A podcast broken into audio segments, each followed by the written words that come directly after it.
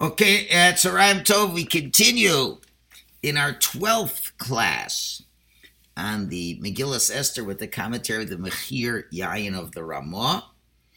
And we're speaking now, we're on Perek Ches, Pasuk Ches, and where uh, Esther is looking for more redemption as the older person has to make repairs on the mistakes of their youth. And that was the issue we spoke about yesterday.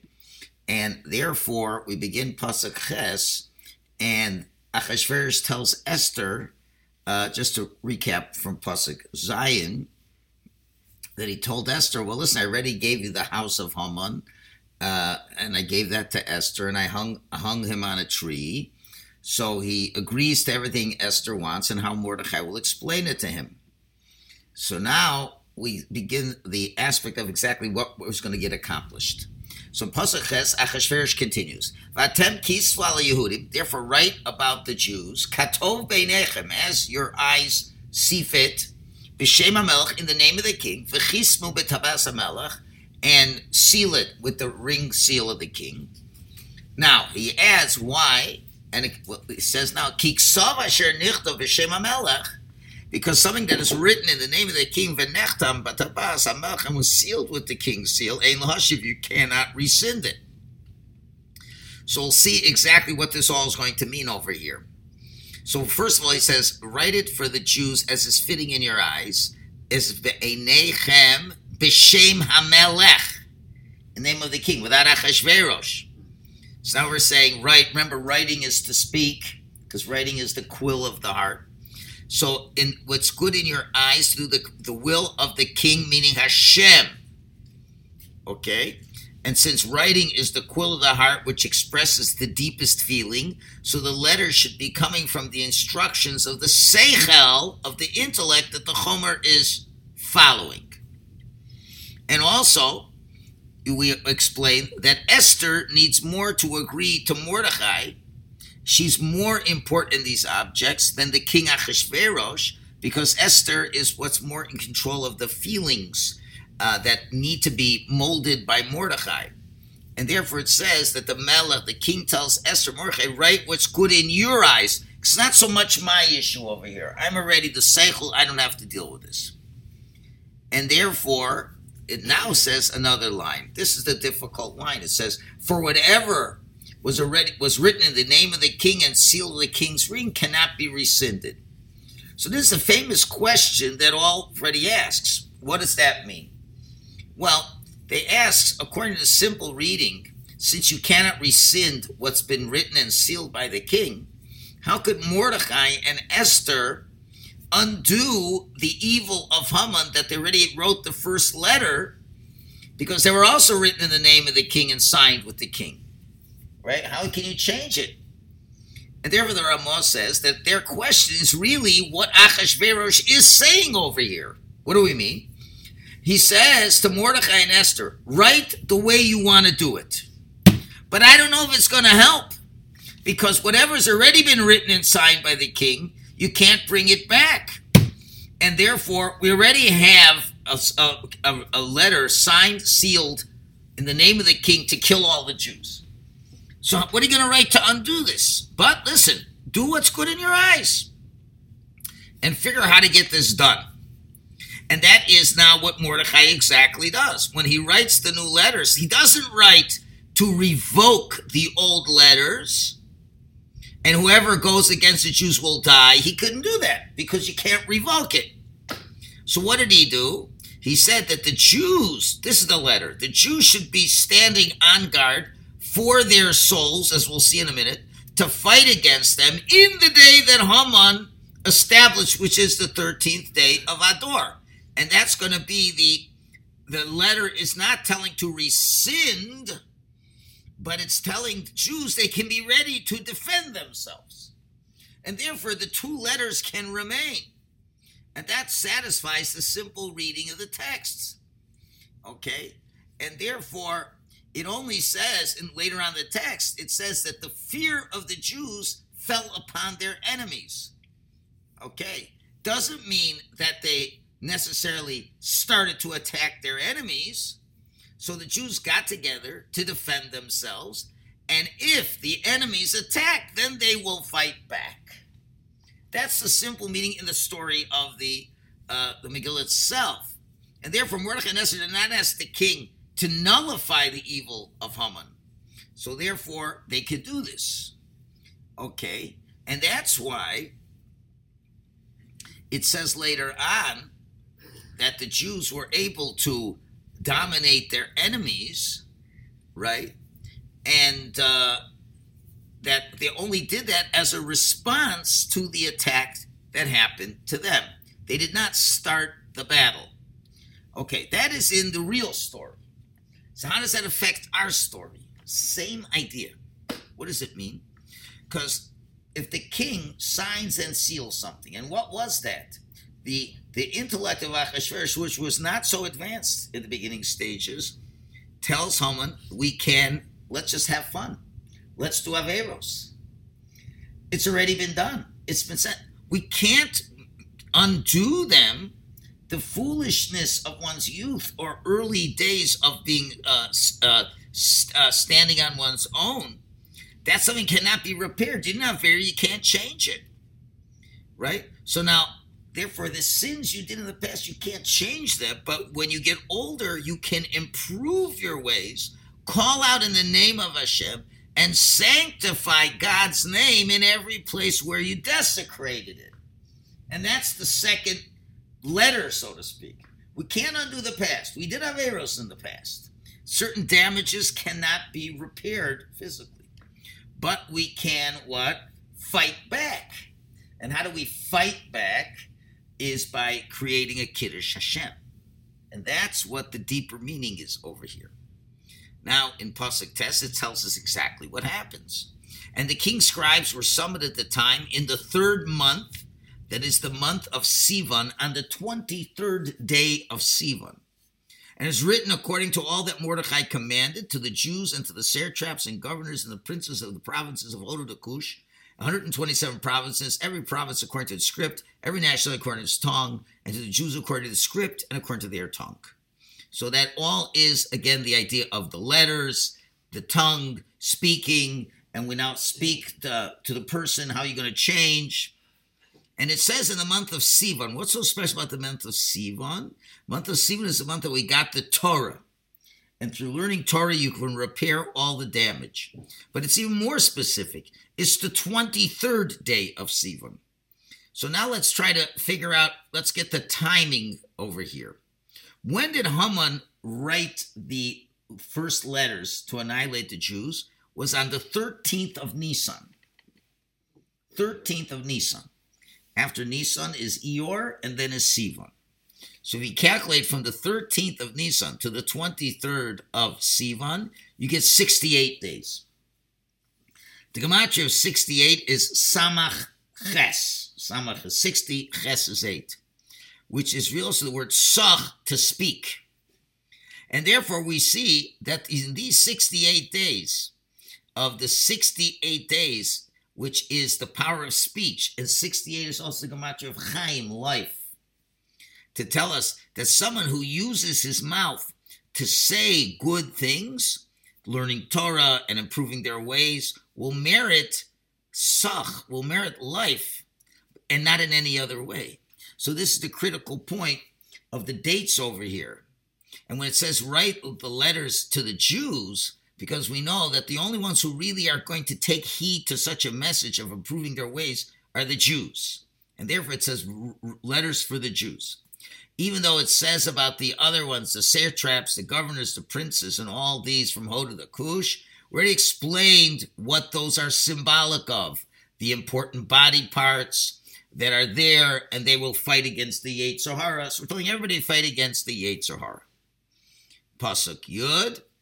So, and he wrote in the name of Kechashverosh and sealed it with the king's ring, and he sent letters by the couriers to horseback, the riders of the king's steeds, the camel's bred of the dromedaries. Okay, what is that? So again, makes sense that we're saying in the name of the king Achashverosh, which is the born Seichel, and what is written is the deeper Seichel.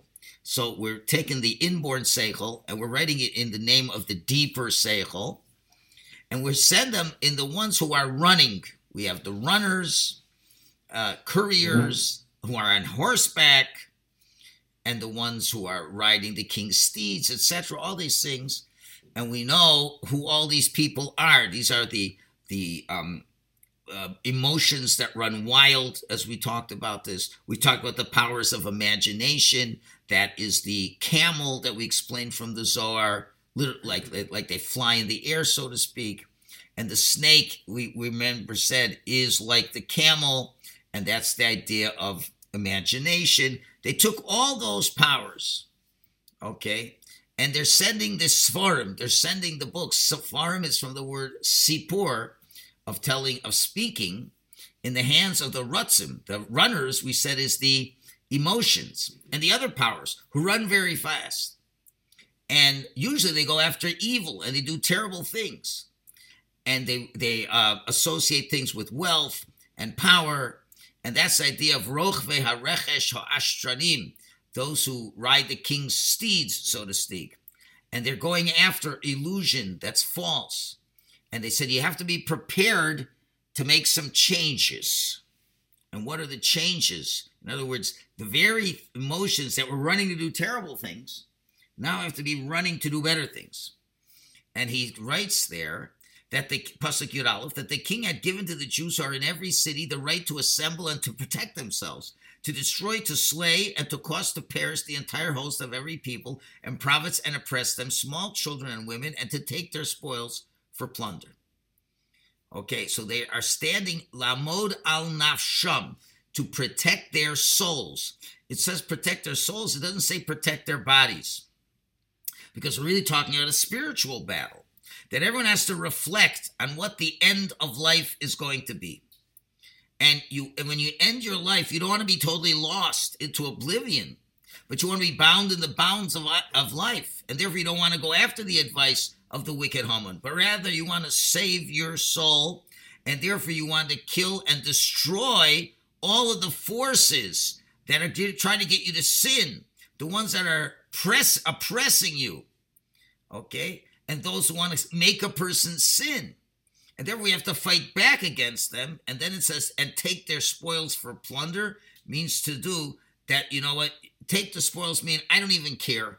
I don't follow them. I don't care about them. And you know, it, it's I don't want to use the spl- the spoils the way they use it. I don't want to have no use for it at all. And therefore, we see what's happening that the old person can nullify his sins only through thank, sanctifying Hashem's place in the eh, name in the place where he desecrated, and especially through Torah, and that we're using the same forces to do the right things. And now in Pasuk Yud Beis, we get a little bit more clarity about the precise date when it's going to happen. B'chol echad, b'chol in each, in biyom echad rather, in one day, in all the provinces of the king Achashverosh, on the 13th day of the 12th month, which is Ador, is when we can fight back. So first says Biyom Echad, on one day, means to say Biyom Echad, meaning to say really, because it was only one day of fighting. What is that, the deeper message, what we're saying now? You have to fight your Yetzirah. You want to do tshuva. It's possible, Gemara says, Yesh Kaina Olama, there's one who can acquire his world to come. It takes a lifetime but one who can get it also b'sha'achas in one moment. So biyom echad, in one day, a person can have hirhure tshuva, thoughts of tshuva. It's possible to undo things. Now, of course, you're not going to be perfect in one day, but you get a paradigm shift. And when the paradigm shift happens, now you're in an altogether different direction. And we said that was the 13th day. That was the very same day that Haman had decided to destroy the Jews. So, uh, and therefore, uh, that he's saying we have to reflect on this day to not listen to the advice of Haman, because that's going to be the last chance of Haman, so to speak, where he's going to send all the forces to try to destroy him. Okay? Now, that's one point. So the very day that was used to destroy the Jews is the, and that's, it's going to be, we're going to bring it back to the place. Remember, about tshuva is the only person who does tshuva in the same place, same time, and everything. So Haman's, that's the day. The 13th is when they want to really let us have it. So we have to be ready to fight back. and you can acquire your Olam Haba in one day. Now, what is more to be said about the 13th day of Adar? Why did he establish it as that? Well, first, technical reason, that's the day that Haman's going to kill him. But it also happens to be the 13th. Today, by the way, on our calendar, is the seventh day of Adar. It's the day that Moshe passed away. So if you think about it, what is uh, so uh, Mordechai is hinting to us that one of the methods to do tshuva is that a person has to take to heart that one day you're going to pass away, just like Moshe. And when did the seventh day of Shiva for Moshe happen? Would be on the 13th, because seven is day one. 7, 8, 9, 10, 11, 12, 13. So 13 is the end of the Shiva to teach something very beautiful. Because we know we're not supposed to mourn longer than what Hashem says. It's only seven days. And after the seven days, we don't mourn excessively. Torah says you can't mourn excessively. What I say, because the truth is seven days, because the soul really is now in a good place. So what's the real mourning for? Is for that we're missing that person. He's no longer within the living. And therefore, when we mourn only for seven days, to show that's all we're going to mourn for, not more than that. Now, there's other things that are hinted to with seven to show that seven can be seven decades. Okay, and that's how much time a person has in his life. Okay, and therefore, Mordechai writes that everyone should think about one's lifetime. And just like Moshe died and the Shiva ended on the 13th, you should know seven days, seven decades, and therefore, we should start thinking that the time will come when we have to leave this world. And we shouldn't mourn so much for our lives because there'll be another world that will happen. But we've got to make ourselves the servant of it. And that's what Mordechai is telling us. That's what the elevated Seichel is saying that when you have to fight, the Yetzer keeps fighting us. We have to be able to, and this is now to repair the damage of the past and to come back and take it as we shall see as this will continue. And such an important idea, the next pasuk says, the copy of the writ was that an edict be given in every province, published before all the people, and that the Jews be ready for that day to avenge themselves upon their enemies. What's the idea of the copy of the writ? It tells everyone should should teach themselves and do to know to always you should preserve in writing this rule that when the Seichel rises, the Yetzer Hara and its powers shall fall before them. Some of you have to indelibly mark into your consciousness. And then indeed, that's what was done, and therefore it came out that indeed the couriers, those who ride the king's steeds, the camels went out, hastened and pressed by the king's order, and the edict was given in Shushan, the capital. Everything as Mordecai instructed, the instructions came into reality, reality, and the emotions and all those things are now uh, are now uh, confounded and running wildly according to Mordechai's advice. Because once Mordechai is up, everything is subjugated for him. Now, we now are going to see in the next couple psukim the following idea that when a person merits to develop a certain level of perfection, as we're seeing, there is place for joy and rejoicing. And this is now one of the famous psukim of the Megillah that we read out loud as a congregation. And Mordechai left the king's presence. Bilvush malchus, number one, with a royal raiment. Tcheles vachur, blue and white. Vateres zahav, and a huge golden crown, gedola, v'sachrich butz v'argomen, and a wrap of linen and purple wool. Va'ir Shushan Salavis Amecha, and the city of Shushan was shouting and rejoicing. So, what is this hinting for us?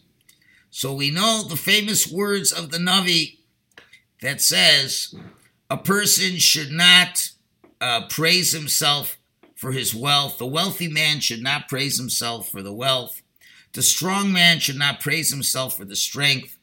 The wise man should not praise himself for his wisdom. But this is what a person should praise himself is fear of God. So it's four things that are mentioned. And therefore, even the philosophers tell us there are four areas where a person can develop perfection. Number one, and we're going from lowest importance to greatest importance. Number one is perfection in acquisition. In other words, wealth. You've got all the money you need. You've got clothes, you got houses, you got villas, you have land. You are a big person. That is one area of perfection. Having a lot of money is a big thing. And that equals power. That's one. Second is perfection of one's body, one's physique. Okay? You're a very healthy person, strong. Third is perfection of one's midos, virtues, character. And the fourth is the perfection of one's highly developed intellect. Okay? Uh, and therefore, you're able to understand true realities about Hashem. And therefore, the prophet says, number one, for the perfection of, of, of accruing a lot of wealth, the wealthy man should not praise himself over the wealth. For the strong body, the strong man should not praise himself for the strength. For amazing midos, even the chacham shouldn't praise himself because of his wisdom. But the only thing you should, and that's yiras Hashem, which is talking about really understanding deeply what Hashem is all about. Okay, how's that relate to this pasuk? So now we're going to see four clauses relating to Mordechai. Now Mordechai is leaving from the king. He's leaving Hashem's presence. He's going out now to the people. Now Mordechai is the highly developed intellect that we're listening to. So therefore, and that reflects perfection in all four areas that you have. So let's talk about um, the perfection of the body. It says he goes out with a lavush malchus, a garment of royalty. And we already explained that the body of a person is a garment of the soul. So he's going with a royal body where his body is perfected, not just it's healthy, but it's in tune and in line with what the soul wants. The second says tcheles v'chur, blue and white. That is representing the perfection of uh, wealth and honor that are symbolized by white and blue that mystically refer to um, wealth and honor. Then we say Aterazov Barosho, a golden crown on his head. That has to do with the development of the seichel, the elevated seichel. We said a crown goes around the head. It circumscribes what we think about in a holy way. And finally, Tachruch, butz va'argamon. We're talking about the wrapped up linen in purple. That is the perfection of midos. Okay, so and so he had everything, and when everything is there, okay, what, what that happens is the city of Shushan. That means everybody. That means all the forces within the people, within the person, is very happy because tzaddik yisod olam. The tzaddik elevates everything. So there's nothing to be afraid that will go back to be destroyed. Once you've perfected yourself in those four ways, which Mordechai has, and that is now developing within the human being, there's nothing to worry about. And when that happens, what's going to be the next result? And that's the pasuk we all say out loud. La Yehudi. The Jews had light and joy and gladness and honor. And that's the four types of joy that parallels the four types of perfection. And how the Torah brings one to trust in Hashem, even in areas that you would have had trouble in before. And that's what he explains. Okay, that, that's the four types of joy. Then it says in Pasuk Yud Zayin, and in every province and in every city, wherever the king's his edict reached, there was joy and gladness for the Jews a banquet and a festive day. And many of the mm-hmm. peoples of the land became Jews because the fear of the Jews was upon them. Okay, so therefore, what what does that t- say? Whenever wherever the king's order reached, okay, what does it mean? The king's order, das Hamelach, that means Jewish law, or Hashem's will. Wherever Hashem's will reaches, that's when we have joy and gladness for the Jews, festive and yontif. Why? Because whenever you follow the words of the Torah, which is like, which is the symbolism is the law that was given at Shushan, wherever you follow it, there's joy, there's happiness. Because you're eating with calmness, you're happy with what you need, you're happy with your portion, you uh, are, are, are, are feel secure in Hashem Hashem will take care of everything. He takes away your worries. For ex- at the opposite, for example, it says anyone who has food for today and says, "What are we going to eat for tomorrow?" is a person of deficient emuna. So therefore, how and therefore you're not happy. How can you be tranquil? It's through the Torah, which is the law that was given in Shushan, so to speak. And that means you have a festival, you have joy, you have yontif, always, always as the last words of Shohar says, Tov Lev Mishta Tamid, a good heart always feasts. Because it doesn't mean you're fressing, but you're feasting on life. And therefore, when, when the Torah comes to that area, it brings you to trust Hashem even in areas that would normally would not be able to trust. And it says, and many of the people of the land became Jews because they feared the Jews. Because we understand that a tzaddik calls out in the name of Hashem, just like Avram did. And what did Avram do? He called out Hashem, made a kid Hashem, and many people converted. As it says, they made souls in Haran. It says the fear of the Jews fell upon him because deeper meaning is they were afraid of that which the Jews were afraid of, and that's they showed that Yira Shemaim on and that's how you can get, so to speak, the rest of your body to fall in line with everything. They all want to be part of the process. And this is the great Kiddush Hashem that we are doing through the uh, trust that we have in Hashem. Mordechai shows that in a very clear way. All right, we now begin the ninth chapter. And the ninth chapter begins in the 12th month of Ador, on the 13th day, where the words of the king and his law were heard to be done, by Yom Asher Sibru Oyeve Lishlot Bahem, on the day that the Jews' enemies looked forward to ruling over them, they thought that was going to happen. Venahabachol was reversed. Asher Yishud Hema Bisonem the Jews, they ruled over their enemies. And what does that mean to say? It means to say that the very prosecutor that was prosecuting, Haman was the prosecutor. He's the Yetzer Hara, he's also the Satan, he's also Malchus, he's the prosecutor. And that day was the 13th day of the 12th month of Chodesh Adar. And that's when he wanted the Jews to sin in the worst way so that very day of prosecution turned into the defense because Mordechai established a day to reflect and to learn how to nullify the advice of Haman and Zeresh and all those people that were on that bad side. And that's what it's saying on the day where the enemies of the Jews looked forward to ruling over them, they reversed that.